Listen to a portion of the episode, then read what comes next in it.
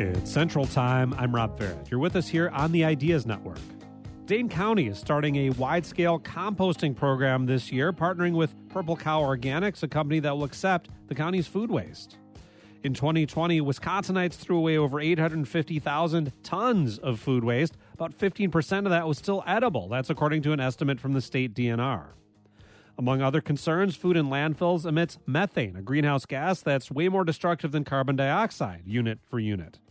We're talking about Dane County's new composting program, and you could join in at 800 642 1234. Do you compost maybe in your own backyard? Would you want to see some kind of composting uh, program in your community? Maybe curbside pickup or a drop off site? Have you lived in a community that's had one of those options? Join in at 800 642 1234. That's 800 642 1234 or email ideas at WPR.org. Alex Thomas is the Carbon Offset Program Manager at the Dane County Department of Waste and Renewables. Alex, welcome to Central Time.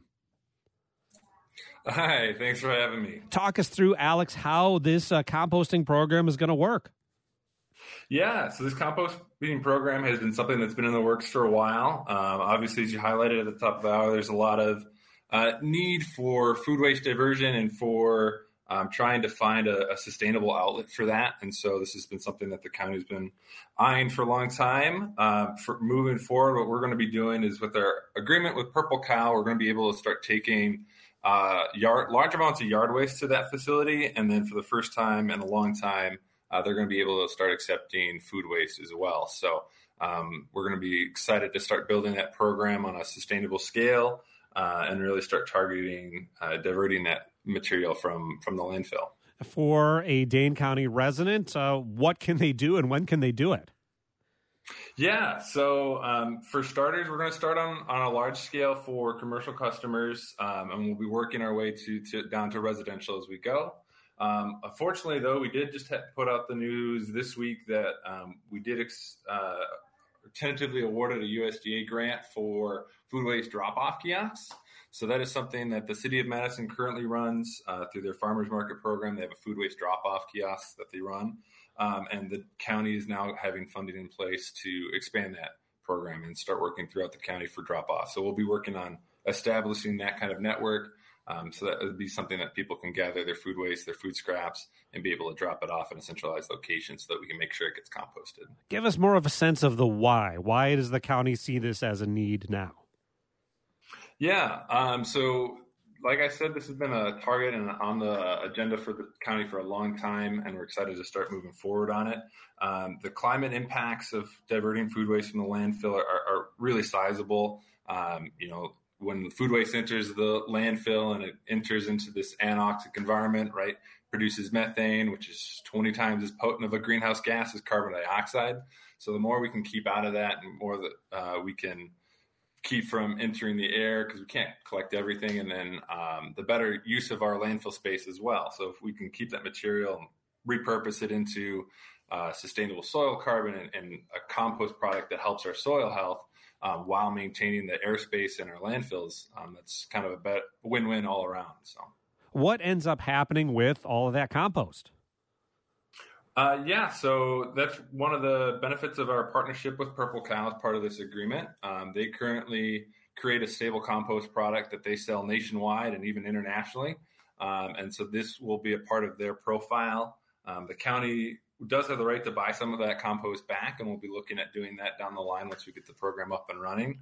Um, but they're they're creating a compost with it, and they're bringing it to farmers and agricultural businesses across the nation right now. Alex Thomas is with us from the Dane County Department of Waste and Renewables talking about their new countywide composting efforts. You can join in with your questions or maybe your personal composting experiences at 800 642 1234. That's 800 642 1234. Alex, I know when we do, you know, recycling drop off, we got to be careful and a little fussy about what we put in it as I understand it, with composting programs like this, that's even more important. Can you talk about the challenges of contamination if people are putting in the wrong stuff? Yeah, absolutely. So, um, this is why we're building the program kind of on a slow but steady kind of scale. Um, if the wrong thing enters into your food waste stream and we try and break that down, what we're trying to do is take the banana peels and the orange peels and your coffee grounds. We're trying to break that down into a stable soil amendment. If we do that with something that's not meant to break down, like a piece of plastic, like a plastic cup or a paper paper cup that's got like a poly liner on it, um, that ends up as contamination or microplastics. And so, um, just one cup can end up contaminating a whole load of, of fresh compost. And so that's why it's even more important and even more of a scrutiny about what makes it into that system. You know, recycling, we've got the benefit of being able to pick out at least some of that stuff that's not supposed to be in here. Composting, if anything makes it through, um, it can just be kind of a, uh, a cascading effect down the line. And how are you going to communicate with, as you mentioned, first commercial uh, waste suppliers and then residential people? How are you going to communicate with people to say, yeah, do this, but don't give us that? yeah, yep. Um, so we'll be expanding our, our educational efforts from the county uh, as we launch these programs and making sure that we've got full list built out of what we can accept and what we can accept, uh, can accept and can't accept. Um, we'll be working with um, also accountability, accountability for each one that, of these loads that are brought to our Purple Cow partner. Um, so if somebody starts bringing in stuff that they can't accept and that are contaminating loads and those kinds of things, um, we're going to be really proactive about making sure we identify those right away, bring everybody up to speed on what's supposed to be there and what can't be there, and uh, really kind of building the program in stages like that. It's Brianna Caller at 800 642 1234. Rachel is with us in Bloomfield. Rachel, hi. Hi there. Um, yeah, I just wanted to um, say that, you know, we're a little bit more rural, but we have been composting most of our lives. Um, and we just use the simple three bay method, um, introducing a little bit of woody matter and um, some different things with the food scraps. And so I think it's a lot easier than people realize with the different systems. Um, and then I also wanted to say that it has significantly changed how we um, deal with and throw away our garbage. We only have to use a little grocery bag. We don't buy grocery bags or sorry, garbage bags from the store. And um, uh, Rachel, I, think we lost Rachel there, but Alex, a, a, couple things there. First of all, I don't. I assume you're not trying to compete with uh, people's backyard composting efforts. If they want to keep doing that, you're all for it. I'm going to guess. Yep, absolutely. Backyard composting is something I do as well, um, and and you know, people are having a successful system with that. All for it. Um, you know, I, I use it to feed my raised garden beds and things like that. So, um, don't definitely don't want to compete with that. And then Rachel mentioned how much less garbage we throw away when we factor out uh, all the food waste and things like that. And you mentioned you compost yourself. Like, do you notice that kind of difference that Rachel did? Yeah, absolutely. And, you know, I noticed too, um, I even take up my trash a lot less because the thing that breaks down and makes trash so smelly is those organics. So if I keep those in my compost pile and break them down in a more managed style, my gar- garbage, you know, my trash garbage doesn't smell as bad and I don't have to take it out as often and those kinds of things for sure. Thanks again for that call. Rachel and I just happened to be visiting my brother in San Francisco a few days back where they have, you know, curbside pickup of compost. And now that is a very densely populated place, maybe easier to pull off. Is that being viewed as a possibility for the future uh, in Dane County or in parts of Dane County? Yeah, you know, there have been parts of Dane County that have explored that in the past and have, you know, hit different roadblocks as they started to launch those programs. Um, you know, some of those programs, as they've said when they launched them, you know, kind of dove right into the deep end. Um, that might be an ultimate goal of where we might be heading with some of these programs, depending on the municipality and if it's appropriate. Um, but when it comes to that starting point, um, we do want to make sure that we roll things out with that conscious education and making sure that people know what's supposed to go when and where instead of seeing it as another bin. And um, so that might be an eventual goal, but right now, yeah, we're really glad to be starting with more of a, a, an intentional drop off location. Alex, we'll leave it there. Thanks again for joining us. Yeah, thank you very much. Alex Thomas is the carbon offset program manager at the Dane County Department of Waste and Renewables. He talked to us about the county's new composting program. Coming up, we'll take it statewide and hear from a DNR expert about the benefits of composting, what you can do at home as well. You could join in at 800 642 1234. Do you compost either maybe in your backyard or as part of a community effort? Tell us about it. Would you like a program like this in your community? Join in now at 800 642 1234. That's 800 642 1234. We'll continue the conversation coming up here on Central Time. You're listening to Central Time. I'm Rob Ferrett. We continue our conversation about composting. As we just heard, Dane County is putting a new compost program into action. Now we'll hear from the state DNR about composting opportunities around Wisconsin, including home composting. And you can join in at 800 642 1234. Do you compost? Do you have questions about uh, what works, what doesn't? Do you need some advice, or do you have some advice to share based on your own experience? Call in at 800 642 1234. That's 800 642 1234. Casey Kurzensky is coordinator for waste and materials management at the Wisconsin Department of Natural Resources. Casey, thanks a lot for joining us. Thanks for having me. Now, a lot of people, I think, compost in their backyards, use it for their gardens, maybe on their farms. Can you talk about the benefits of uh, composting in Wisconsin when you put together all these different efforts? Absolutely. Um, composting has great benefits. Um, one, you know, Alex touched on the, the, fact that when we put food waste in the landfill, um, that landfill is compacted to save space. And so all of the oxygen is pushed out. And so when the food waste breaks down in that environment, uh, the byproduct, one of the byproducts is methane, which is a greenhouse gas that's at least 20, 28 times more potent than CO2.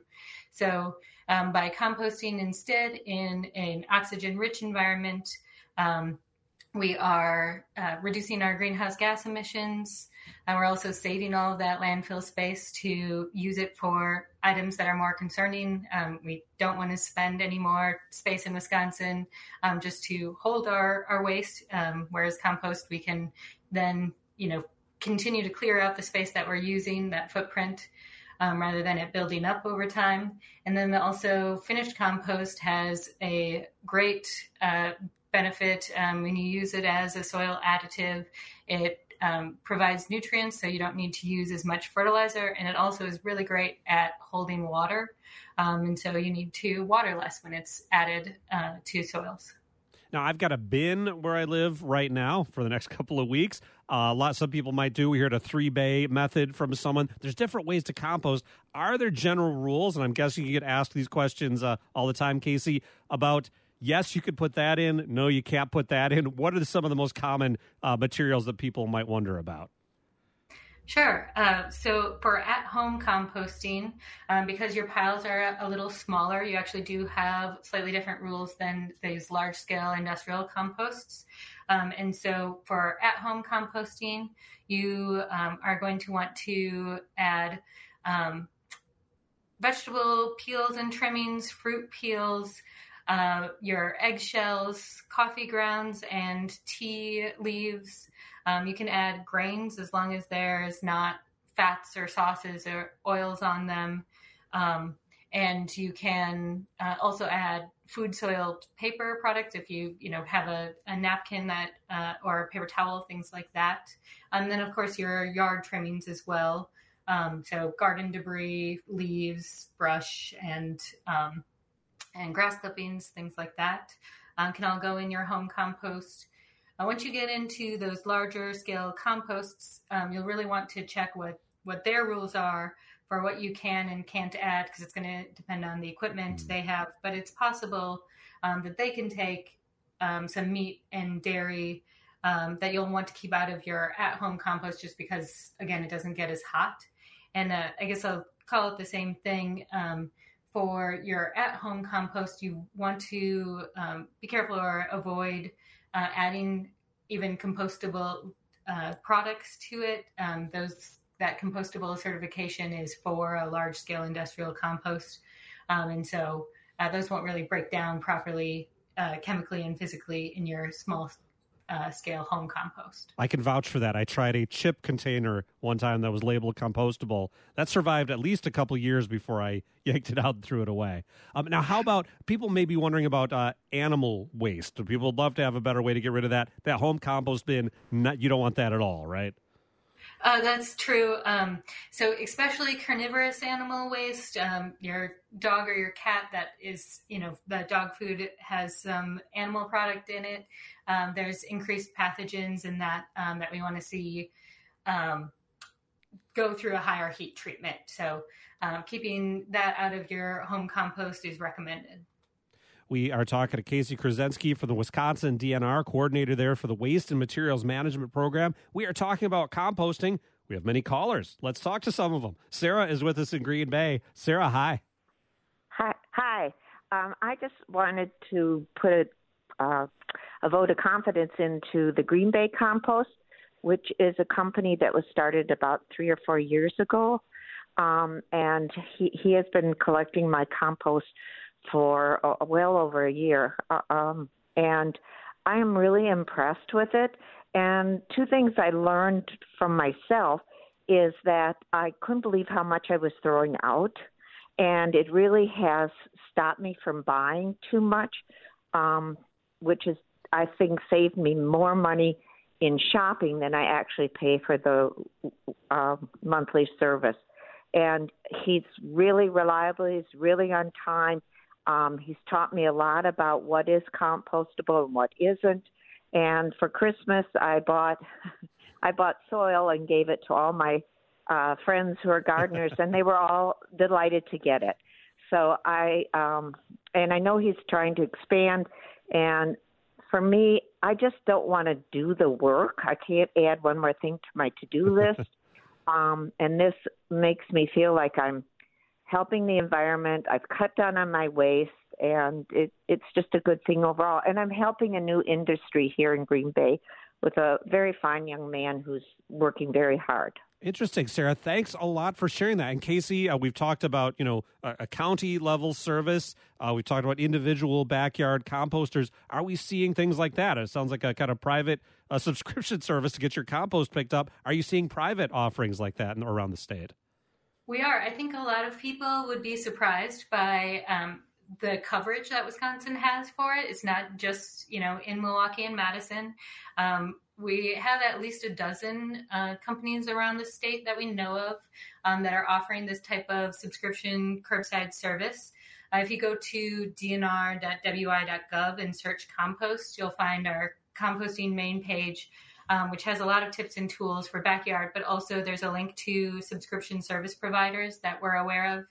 Um, and uh, you can look and see by your municipality if you have an offering there. Um, and then also, you know, if there's one that we're not aware of, you can reach out to us and let us know. Um, but uh, it's a great service. And I just really want to touch on something else your caller said, which I appreciate so much. I did the same thing when I started separating my uh, food waste out.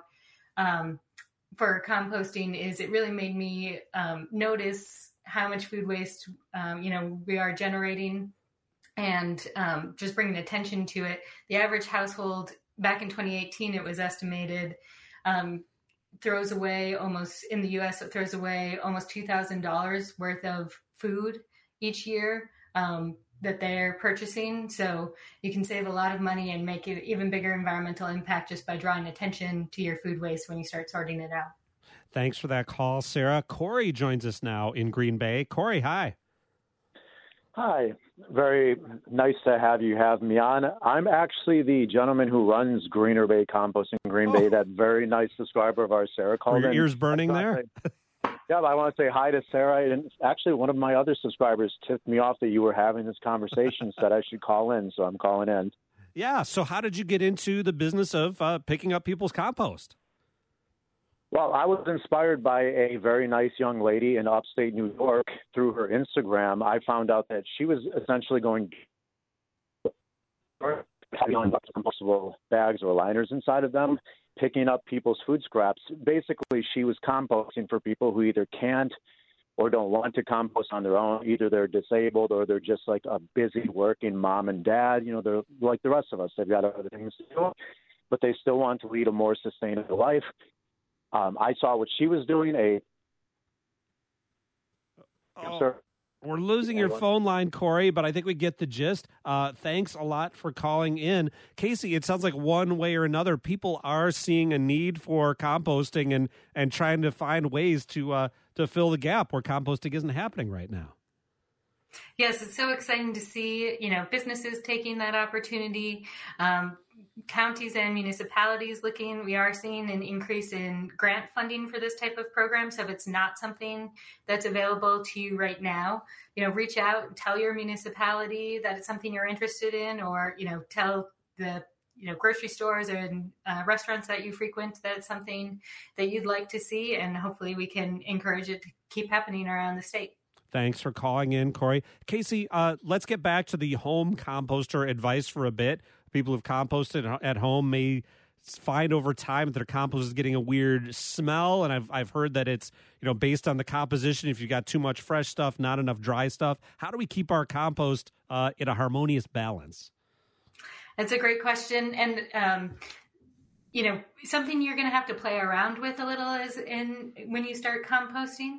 Um, but your goal is to have an even mix or uh, have a good mix of what are called composting browns or carbon rich materials and um, composting greens um, nicknamed composting greens which are nitrogen rich materials. Um, and so composting browns can be things like dried leaves and wood chips and uh, brush and then your greens are your food waste are primarily going to be greens so would uh, fresh grass clippings.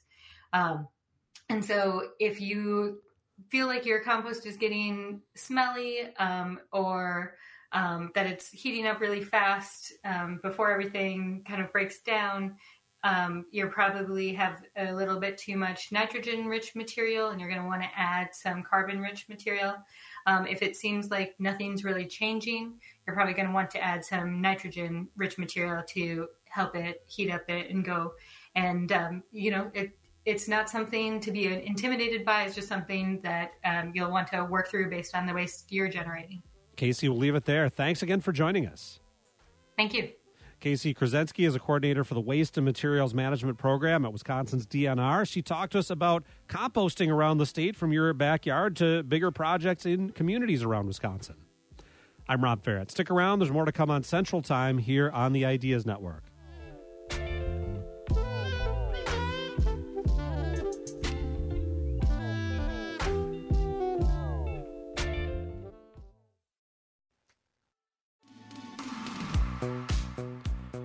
This is Central Time. I'm Rob Ferrett. Now, are college athletes employees and can they unionize? In one key labor ruling, the answers are yes and yes. A regional director of the National Labor Relations Board ruled this week that men's basketball players at Dartmouth College should be considered employees of the school, and as a result, they're eligible to form a labor union. The NCAA and Dartmouth are expected to appeal the decision. Players have not set a date yet for a potential vote to form a union. But the NLRB regional director gave an answer to one of the great debates in college sports. Are student athletes truly unpaid amateurs? Or do they provide labor that is compensated in ways that qualify as employment? What happens next with the Dartmouth men's basketball team has the potential to change the landscape of college sports even more. And our next guest is here to help us understand where things go from here. You could join in at 800 642 1234. Do you think college athletes should be considered employees of their schools and treated accordingly? Should they be allowed to unionize if they want to? What questions do you have about this ruling and the state of labor in college sports? Join in at 800 642 1234. That's 800 642 1234 or email ideas at WPR.org. Michael LeRoy is professor of labor and employment relations and an affiliated member of the College of Law faculty at the University of Illinois Urbana Champaign. Michael, thanks a lot for joining us today. Hi, Rob. Happy to join you. Can you tell us a little more about this ruling? Uh, it's an NLRB regional director. It's not at the top of the charts here, but what is this ruling? What does it mean? Well, I think the way you set it up is accurate. For perspective, um, this is the second time we've had a regional director make this kind of ruling. Uh, we had a Chicago uh, a regional director similarly rule in 2014 when Northwestern's football team filed a petition for a union representation election. You spelled out there's an appellate process. In the Northwestern case, it went to the full five member labor board in Washington, and they unanimously voted that they don't have jurisdiction of the matter. It's not that they ruled on the employee or amateur issues per se.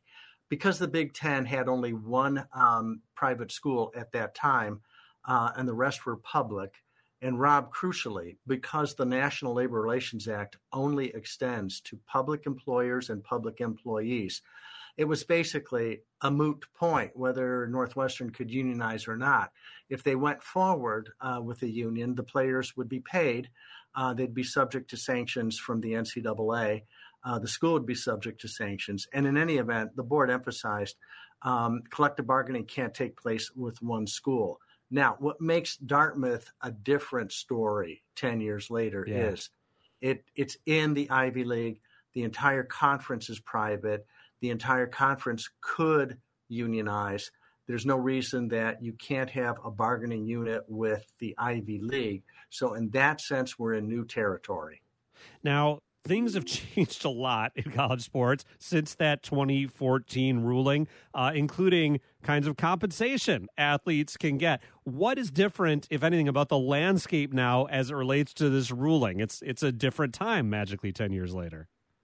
Well, you you put it um, perfectly. I, I in 2012, I published a law review article with the Wisconsin Law Review um, and I, I imagined a process by which amateur athletes could bargain for non wage matters, such as a grievance process, such as better health care, things of that nature that are not wages, uh, hours, and terms and conditions of employment.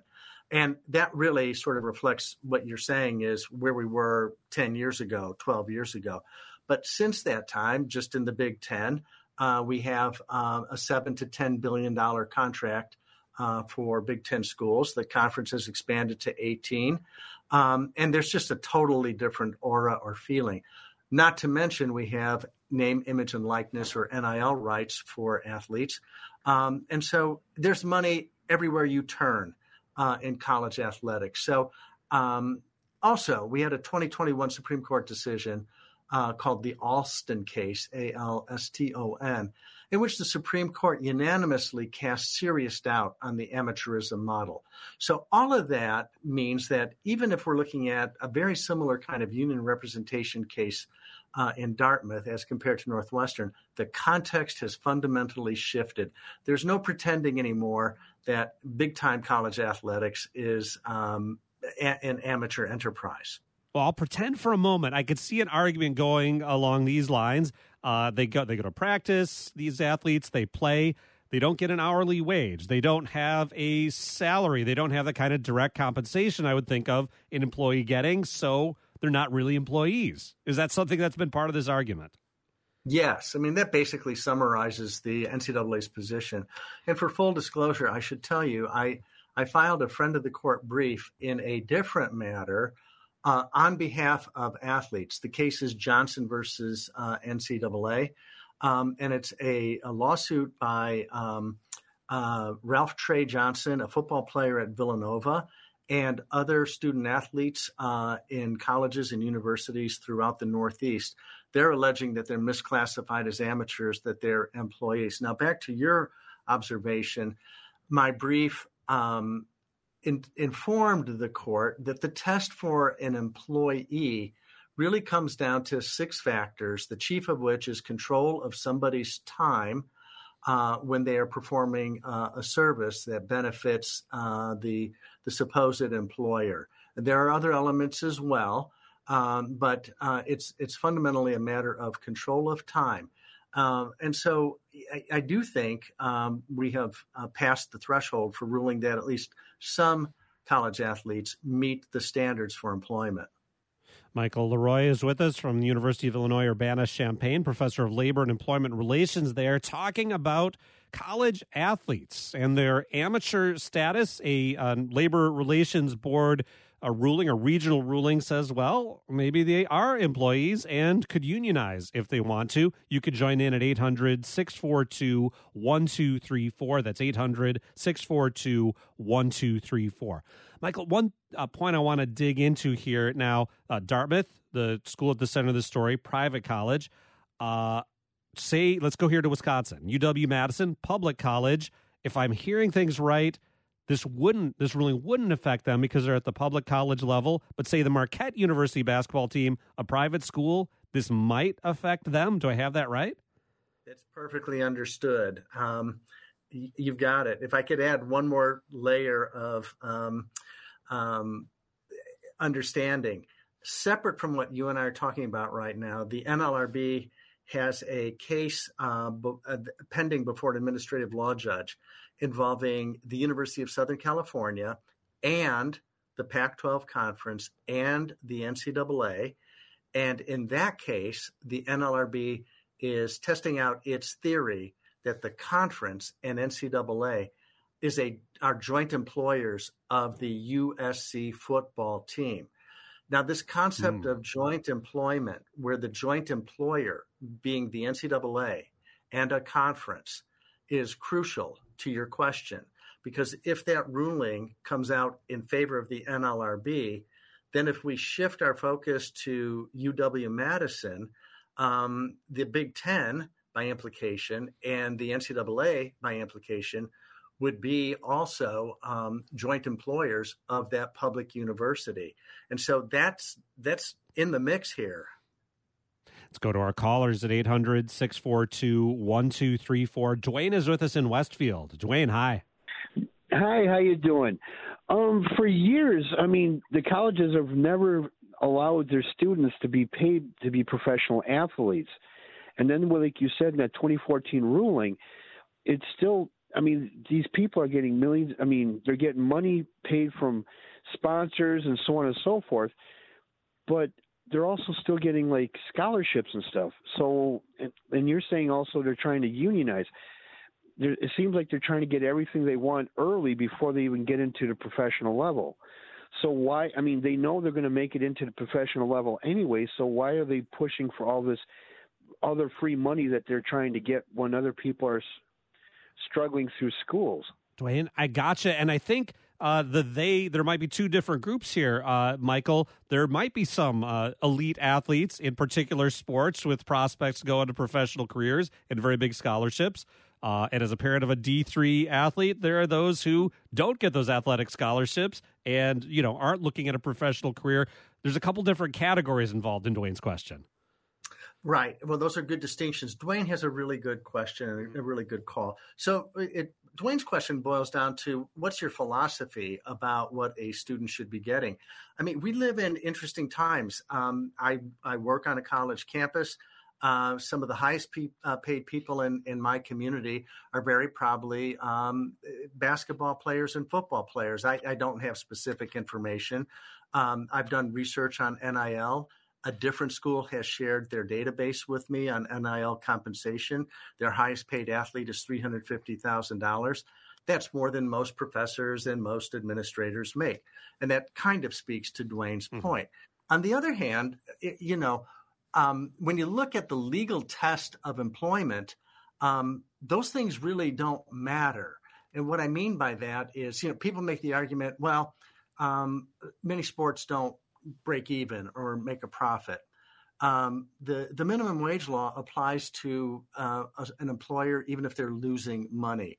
Uh, the, the the wage law applies even if somebody's getting wonderful bonuses, wonderful benefits, and and that's sort of my answer back to Dwayne about all of that is true. If I could add one more interesting mm-hmm. observation to Dwayne's uh, really fine question, um, in the early 1950s uh, the South uh, Southeastern Conference initiated for the first time um, the awarding of scholarships to athletes. Now, today we look at that as just a basic part of the social contract between players and and schools at big at, at big institutions, not D three and D two, as as you've noted, Rob. But I would point out that that was considered um, a violation of NCAA rules. Um, it, that was considered pay for play, even though it was a scholarship. So my my point is that our definition of what is compensation and what is appropriate has shifted over time. Dwayne, thanks for that call. We're talking to Michael LeRoy, labor relations professor at the University of Illinois Urbana Champaign, looking at the potential for college athletes to unionize after a National Labor Relations Board ruling on men's basketball players at Dartmouth. You can join in at 800 642 1234. What do you think about the idea of college athletes being considered and treated as employees of the university they play for? Do you think players are being compensated fairly by schools? Do you think that uh, it should be more straightforward? Pay to play. Would that be okay? If you are or were a college athlete yourself, love to hear your perspective. Join in at 800 642 1234. That's 800 642 1234 or email ideas at WPR.org. We'll pick up the conversation coming up here on Central Time. You're listening to Central Time. I'm Rob Ferrett. We're picking up our talk with Michael LeRoy, professor of labor and employment relations at the University of Illinois Urbana Champaign. He's with us to talk about a ruling by a National Labor Relations Board regional director that that determined that the Dartmouth men's basketball team, the players are employees of the college, this ruling says, eligible to unionize if they want. You could join in with your questions, your thoughts on college athletes and athletics and compensation and amateur status at 800 642 1234. That's 800 642 1234. Let's go back to your calls now. Chris is with us in Fairchild. Hi, Chris. Hi. So, my question is um, I have no problem with these people being paid or, you know, compensated for their likeness. But at what point do we start discussing um, potentially divorcing college athletics from academia? It seems like two competing business models and one kind of overshadowing the other. Why doesn't uh, these seem like minor leagues for uh, professional sports? So why doesn't the professional sports in some capacity take this up on their own and the rest of us can go to school for science or math or technology, what have you. What about divorcing these two from one another and having them be their own separate entities? Chris, thanks for the call. Michael. Chris, that's a great observation. Um, I happen to share your viewpoint. Um, it's time to start thinking about that for the major uh, athletic programs. Um, to your point, um, I'm intrigued by the Green Bay Packers um, ownership model, which um, I, am a little out of my depth here, but as I understand it, it it's based on some concept of, of fan ownership. Um, but in any event, uh, the idea that I'm getting at is it, it's it's conceivable that you could uh, instead of having an NIL model that um, uses donor support to fund uh, sort of a shadow payroll for large college football teams and basketball teams. Uh, why not have a joint venture where the university retains a 51% interest in the corporate entity um, and the fans uh, buy shares in the remaining 49%? Uh, you license out um, all the branding and the um, um administration of the team um, to uh, this uh, joint venture corporate entity. I would just observe, too, uh, to, to, Chris's point here, um, on major college campuses, there are joint ventures that take place between public universities and private entities. They usually involve um, new technologies that the university is licensing and they're looking for a partner. It's not a strange concept that a university goes into business with a partner uh, and they try to make money together. So I, I think this idea has merit. Thanks again for that call at 800 642 1234. Michael, I want to talk a little bit about what a unionized college sports team might look at. Now, Dartmouth, uh, this is the this is where this ruling was. They're not, I believe, a powerhouse basketball team. They may not ever get uh, paid money. If they unionize, though, what kind of things could they negotiate about with the university? Well, I think um, the first thing that comes to my mind is negotiate for scholarships. This goes back to, I, I think, Dwayne's call. negotiate for a scholarship. They they can't by rule. They can't get a scholarship and they can't get cost of attendance. And at Dartmouth and other Ivy League schools, the cost of attending their schools is over three hundred thousand dollars for four years. And interestingly, that wouldn't violate the NCAA's rules. But you know, they could go after many other things. There's some not so obvious matters they could negotiate for. First of all, as employees, um, they would have the ability to seek um, an outside investigation if uh, they experienced racial harassment. Uh, just as an illustration, there is unfortunately some degree of coaching mistreatment of athletes. Employees have more protections than non-employees, and uh, and so there are different things they can do.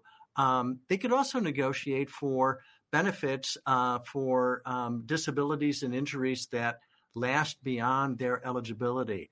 Um, we have this idealized vision uh, of college athletics, but in fact, when college athletes uh, exhaust their eligibility, for the most part, if they're injured, if if if they have a long term uh, nagging uh, uh, injury that impairs their ability to work or so forth, they are on their own. They don't have workers' compensation. They don't have disability insurance. Now, uh, this would be a unique kind of workplace in that the whole team turns over every four years or so as players graduate and move on. Can you see that being in a, assuming we end up at a point where we have unionized college sports teams, how would that function? Great question. Well, my answer to that is first of all, um, at least in the past year, we've seen reporting that the uh, typical Amazon fulfillment center has 150% turnover uh, in a year.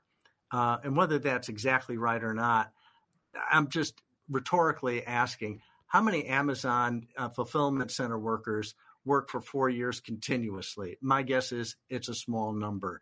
Um, and and then I would say, if you look at the NFL, the average career is three years. You know, certainly people like Patrick Mahomes um, are going to play for uh, hopefully you know 15 years but rosters turn over a lot so the very fact that you, you've got this constant churn or turnover just as a function of eligibility really isn't all that much different than many other workplaces it, just think of your local uh, favorite coffee shop i don't want to give a name but whatever it is do you see the same people there over a five six year period at least at my coffee shop I don't see them at this, you know, I don't see the same folks.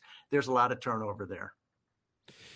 Looking into the future now, uh, something we haven't talked about much is the bizarre consolidation of conferences, the generation of these super conferences.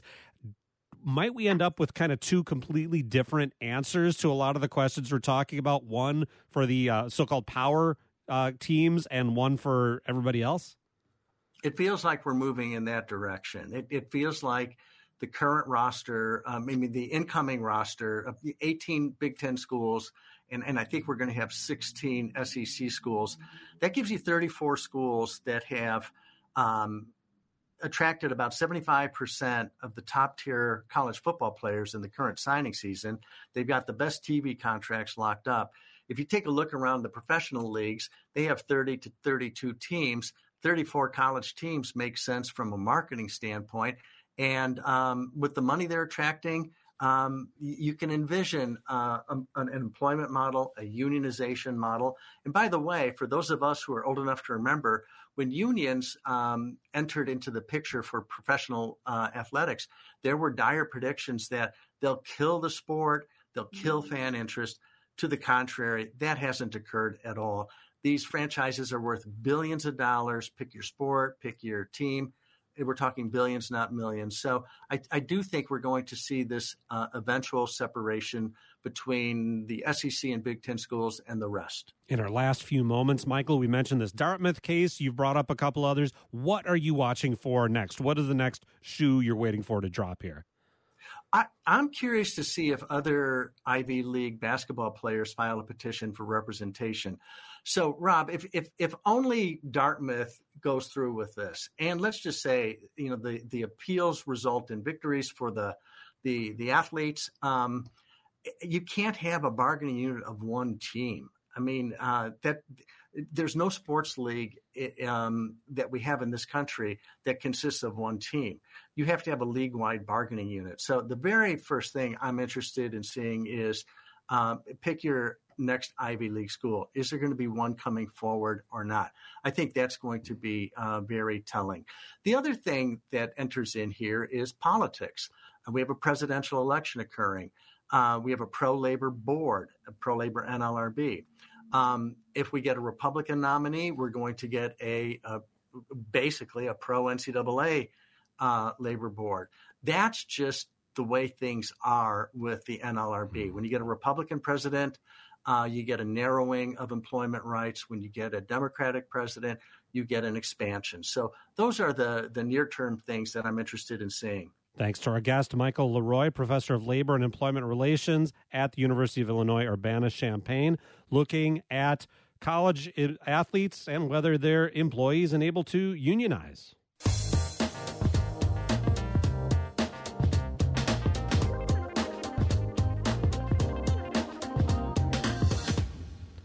There's big news in the skies. A total solar eclipse will show up in the United States exactly two months from today. So, why am I bringing it up now? Because if you want to see it, you're going to have to make some travel plans. According to NASA, there will be a total solar eclipse on April the 8th. That's a Monday, by the way. In a solar eclipse, the moon blocks the light of the sun for a selected part of the Earth. The eclipse is going to pass through parts of Mexico, the U.S., and Canada. Keywords parts of, as in not directly through Wisconsin. But you can catch it with a road trip. The path of the eclipse takes it through southern Illinois and a good chunk of Indiana. So if you're up for a drive, you could probably pull it off without even booking an overnight stay somewhere, depending on where you're starting from. In Carbondale, Illinois, the eclipse starts at 12:42 p.m., peaks just after 2 p.m. Now wait, if I do that, I'll get back too late for Central Time. Maybe I feel a cold coming on very slowly. Space news you can use. This is Central Time.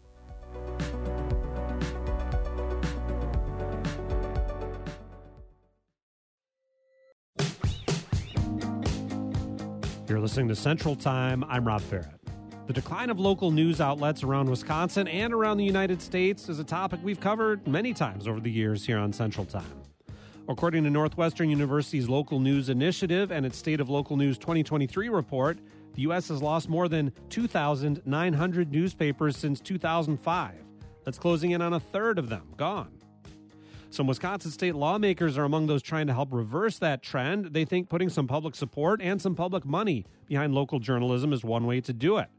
We'll talk to a sponsor of some of that legislation and then hear from an advocate for local journalism. And you can join in at 800 642 1234. Do you see a loss of local news in your community and its impact where you live? Has a local newspaper closed in your area in the last 10, 15 years? How do you feel about that loss? Do you have local TV or newspapers that are thriving where you are? Join in at 800 642 1234. That's 800 642 1234 or email ideas at WPR.org. Jimmy Anderson is a Democrat representing Wisconsin's 47th Assembly District, which includes Fitchburg. He's a co sponsor of three bills aimed at strengthening local news outlets in Wisconsin. Representative Anderson, thanks for joining us today. Thank you so much for having me. What led you to want to tackle this issue of uh, local journalism and, and news deserts in some places? Yeah, it, it's an interesting topic, and I think I, I began to see the connection between kind of the loss of uh, our civility and sometimes the our ability to communicate uh, in our democracy, and I saw it tied a lot to the ways in which people were getting um, un, unhealthy news information, just having unhealthy news diets. And I thought, what could be the best way to try to cure some of that? And I thought, you know, making sure that their local newspapers and local media sources um, are healthy and thriving, and try to think of ways to bolster that. And I understand uh, one of your sources of inspiration comes from the state of New Jersey, where they have something called the Civic Information Consortium. Tell us a little bit about that and uh, how it inspired some of the legislation here in Wisconsin. Yeah, when I was working with my staff, we kind of looked around the country and said, you know, what are the states that are doing the best and what are they doing to try to support local news? Uh, New Jersey's uh, Civic Information Consortium, which is uh, one of the three bills that I uh, introduced here in Wisconsin. Um, basically, it brings together um, people in the community, journalists, professors, uh, legislators, uh, brings them all together and uh, basically provides a source of funding that they would distribute to uh, various entities that are doing interesting local news projects. It could be something like a podcast. It could be supporting a local newspaper. Um, as long as it's increasing um, like media, good healthy media in their communities, it's something the consortium would want to support. Now, someone might hear that and say, well, I trust some media outlets, but not others for one reason or another. Uh, how do you see getting consensus, assuming this thing passed uh, and became a reality, getting consensus on you know, what is something worth supporting with, with these state funded uh, grants, in effect? and that's why it's so important that we bring together people from all over the the spectrum when it comes to um, media sources. And so, um, much in the same way that it's difficult sometimes to make good legislation by bringing together a lot of different people with different ideas, it's important to have all those perspectives because in the end, you'll end up with something close to consensus and hopefully uh, with the uh, information consortium being able to come to at least a, some of, of an agreement as to what is going to be good for their individual communities. We're talking to State Representative Jimmy Anderson, looking at legislation he's co sponsoring aimed at boosting local journalism here in the state. You can join in at 800 642 1234 with your questions, maybe your experiences. Have you seen a decline in coverage of your local uh, city council, say your local school board, local businesses, things like that? Do you think it's bad for your community? 800 642 1234. So, that idea of an information consortium is one uh, bill you're working on, as you mentioned. Another is a state funded journalism fellowship. How would that one uh, work, and how would you target it toward local journalism? Yeah, so this one is basically uh, anybody that's a UW student, uh, all throughout the throughout the entire UW system, uh, they would basically get a, um, a forty thousand dollars stipend in order for them to go and work at one of their uh, local newspapers. Um, this would basically give them a jumpstart on their career in journalism, but also help alleviate um, some of those uh, costs at the uh, local newspapers of being able to hire journalists. So I think it's a really great win-win for both the young student and for the place where they decide to go and work.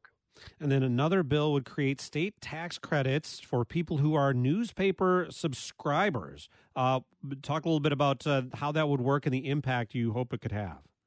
Yeah, so basically, as long as you're subscribing to a local Wisconsin newspaper, you'd be able to get a, a 50% uh, tax rebate uh, on your subscription. And so I think um, anything that we can do to incentivize people to read um, their local newspapers is something that I think the state should be supporting. And so I think this is a really great idea to get people to, you know, join and, and get those subscriptions up.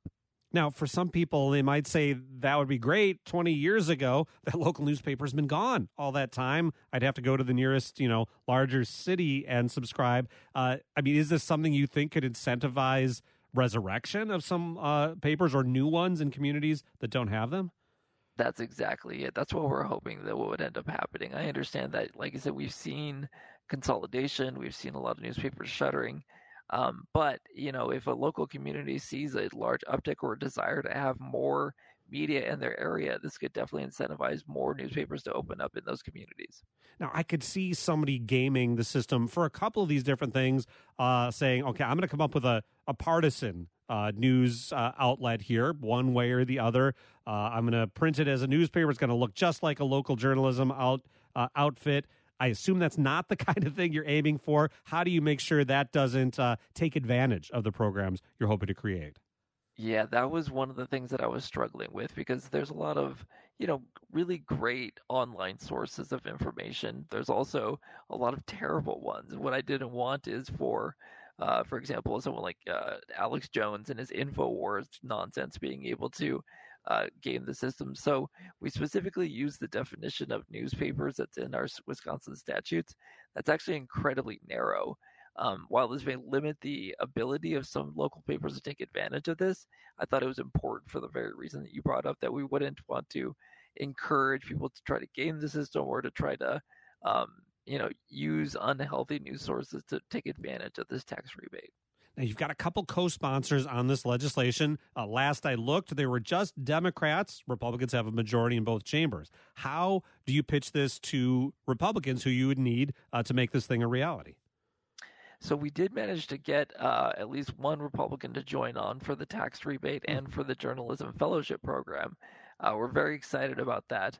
Um, it, you know, we just introduced this for the first time this session.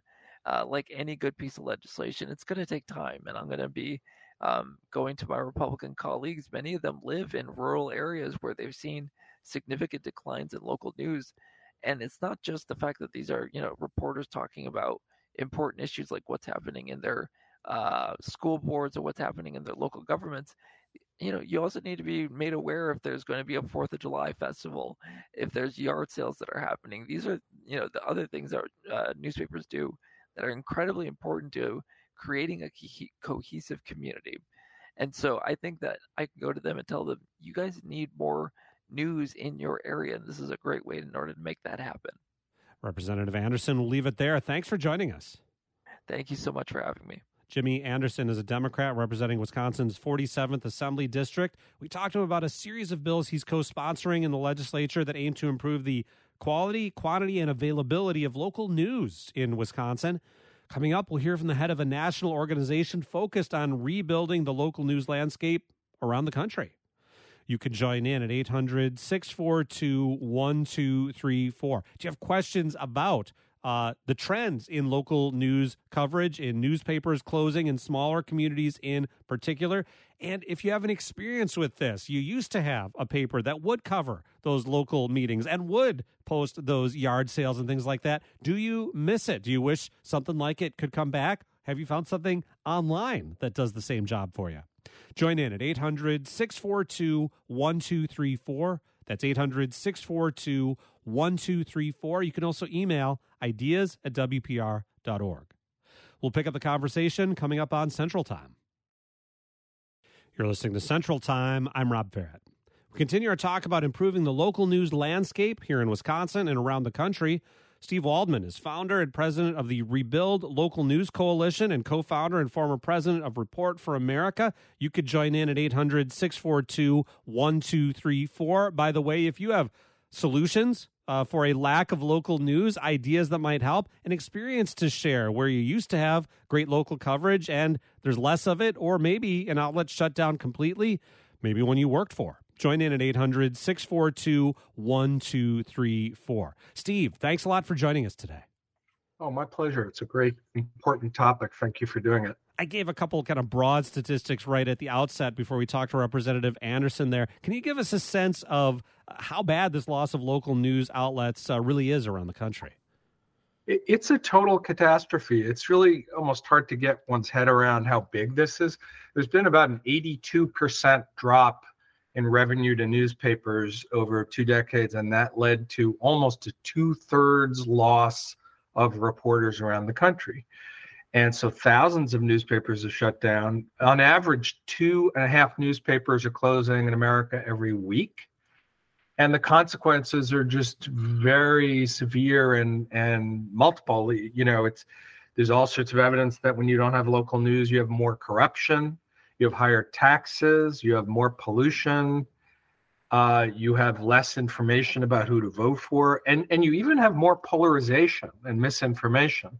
And that that's because when you have a vacuum of information, like the vacuum that's created by the decline of local news, the vacuum gets filled. And, and in this case, it's getting filled by national news or social media and misinformation. So it really connects as a crisis to the whole sort of unraveling of American communities. And as you and, and, Representative Anderson noted, it is actually particularly severe in rural areas where uh, many of the weekly newspapers that used to serve them have, have gone away. I want to dig into uh, the first thing you gave on that list there when you started getting into consequences the costs to communities and and you've given examples in various outlets over the years and i've seen different studies when local news disappears uh, local governments uh, end up being more expensive. Talk about some of the connections there. Yeah it's kind of there was an amazing study that showed that bond ratings uh, were worse in communities after the local news went away. And it kind of makes sense when you think about it. There's no one's minding the store So government tends to become less effective and less efficient. It was fascinating that it was so dramatic that it showed up statistically and that that even rippled through to those areas ending up having to have higher taxes because to make up for the waste that they have they have to bring in more revenue some people might say, okay, yes, I wish we had more local news, but is is government, uh, whether it's state or federal, is government intervention the way to accomplish that? Uh, is it? Well, first of all, I think that the questions, concerns about the government role are very legitimate. Like, you could totally do this in a very bad way that would involve, you know, giving the government tools to manipulate the media or favor different media. So it is really important how you do it. But you know there are ways of doing it that preserve editorial independence, and the three ideas that Representative Anderson came up with, I think, all meet that test. And there's some others that do as well that we can talk about also. And the, the other thing I would say is that, you know, this isn't actually a new idea, the idea of government supporting the media. There's been government support for the media for a long time. In fact, one of the first big social programs that the founding fathers came up with was a massive subsidy for newspapers in the form of cheap postal rates but it was really big. And in modern dollars it would be about 40 billion dollars a year like the size of the NASA budget.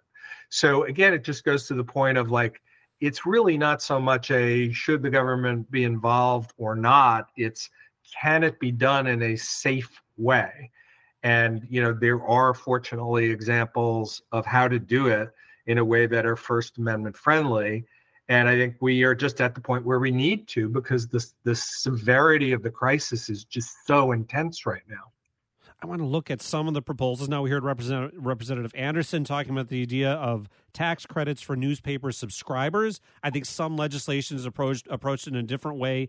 Uh, tax credits, I think, to advertisers who support local media. What do you think of that idea of, of tax incentives? Is this an effective way to help? Yeah, the potential advantage of tax advantages, it, tax credits, is that it is kind of more neutral. You don't have government officials sitting around deciding, you know, which which news organization is meritorious. You have a simple set of rules that uh, consumers, or in the in the other case, advertisers, uh, meet or don't meet, and that's how you get it. And it's an entitlement.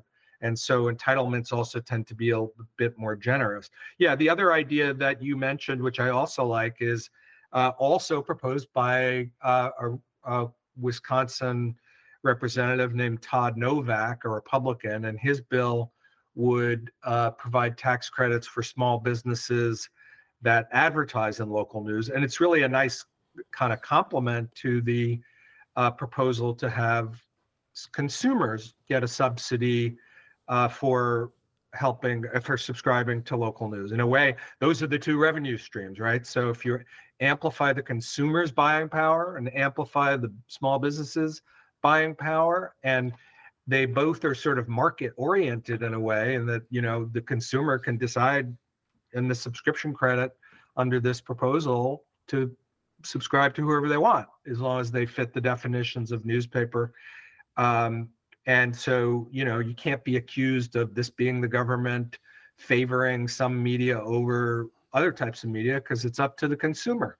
Or in the case of uh, representative novak's bill it's up to the small businesses where they want to put their advertising Talking to Steve Waldman with the Rebuild Local News Coalition, looking at the decline and the amount of coverage, the amount of outlets covering local news, especially in smaller communities around the country. Ideas to help rebuild that local news coverage. Still time for you to join in at 800 642 1234. We've talked to some about uh, government support for local news. What else do you see on the landscape? I know there are uh, nonprofit organizations, lots of them. Uh, Wisconsin Watch here in Wisconsin, ProPublica nationwide. Do you see that as another possibility, another possible model to help boost local news coverage? Absolutely, and and the government support should lean into helping the innovation. Like, you know, I think of the government as the third piece of the puzzle, and maybe not even the most important one. But the first two being there needs to continue to be innovation among the news organizations, both to generate revenue and also to better serve their communities. Second, there needs to be a bigger role for philanthropy, big mean big and small. You know, at the end of the day, community media is not going to survive without the support of the community. And that used to be, you know, just subscriptions and advertising, but now you can also donate to uh, to news organizations like Wisconsin Watch that that you like. And then the third element is the uh, is the government support. And ideally, you want to try to create government policies that reinforce the positive forces that are going on in the market uh, or among uh, consumers. And I think these ideas do. The, the one other idea that is pretty popular out there um, is a uh, employment credit. So the idea there is you, you have a tax credit for news organizations that hire or retain local reporters. And you know what I like about it is is like the fellowship program in uh, Representative Anderson's package. It goes right at the heart of the issue, which is re- reporting. You know, there's none of us should get wedded to a particular model of of news delivery. Like where public policy shouldn't be about propping up newspapers or promoting websites or you know it's going to keep evolving. How we get our news how it's distributed is going to keep evolving and, and, that's as it should. The real thing to keep an eye out is are there reporters in the community watching the school board watching the you know city council covering high school sports the theater all those things? Um, you need the reporters and if you have that uh, the the distribution mechanisms will take care of themselves now I'm thinking about the idea of a smaller city in Wisconsin, say 5,000 ish residents. I mean, do you see a sustainable model? Uh, you mentioned uh, looking at revenue that could sustain a constantly operating news outlet uh, to do these things for a community that size, given that people struggle sometimes even with a nationwide audience to make money in journalism? Yeah, that is, those are the hardest cases. I mean, that, all the studies that have looked at this on a national level have said that the toughest cases are smaller towns and also towns with declining populations. And it's because you, what you said, it's a matter of scale. You know, a larger a larger place can kind of outrun the falling advertising rates that we're seeing by having lots and lots of readers. There's just only so many people who are going to, you know, want to know about the uh, school board meeting in Mineral Point, and it's just uh, those are the areas where a, a subsidy uh, of some sort may really be most especially necessary. In our last minute or so, Steve, the magic wand question What one policy would you want to see, say, at the federal level uh, to help strengthen local news?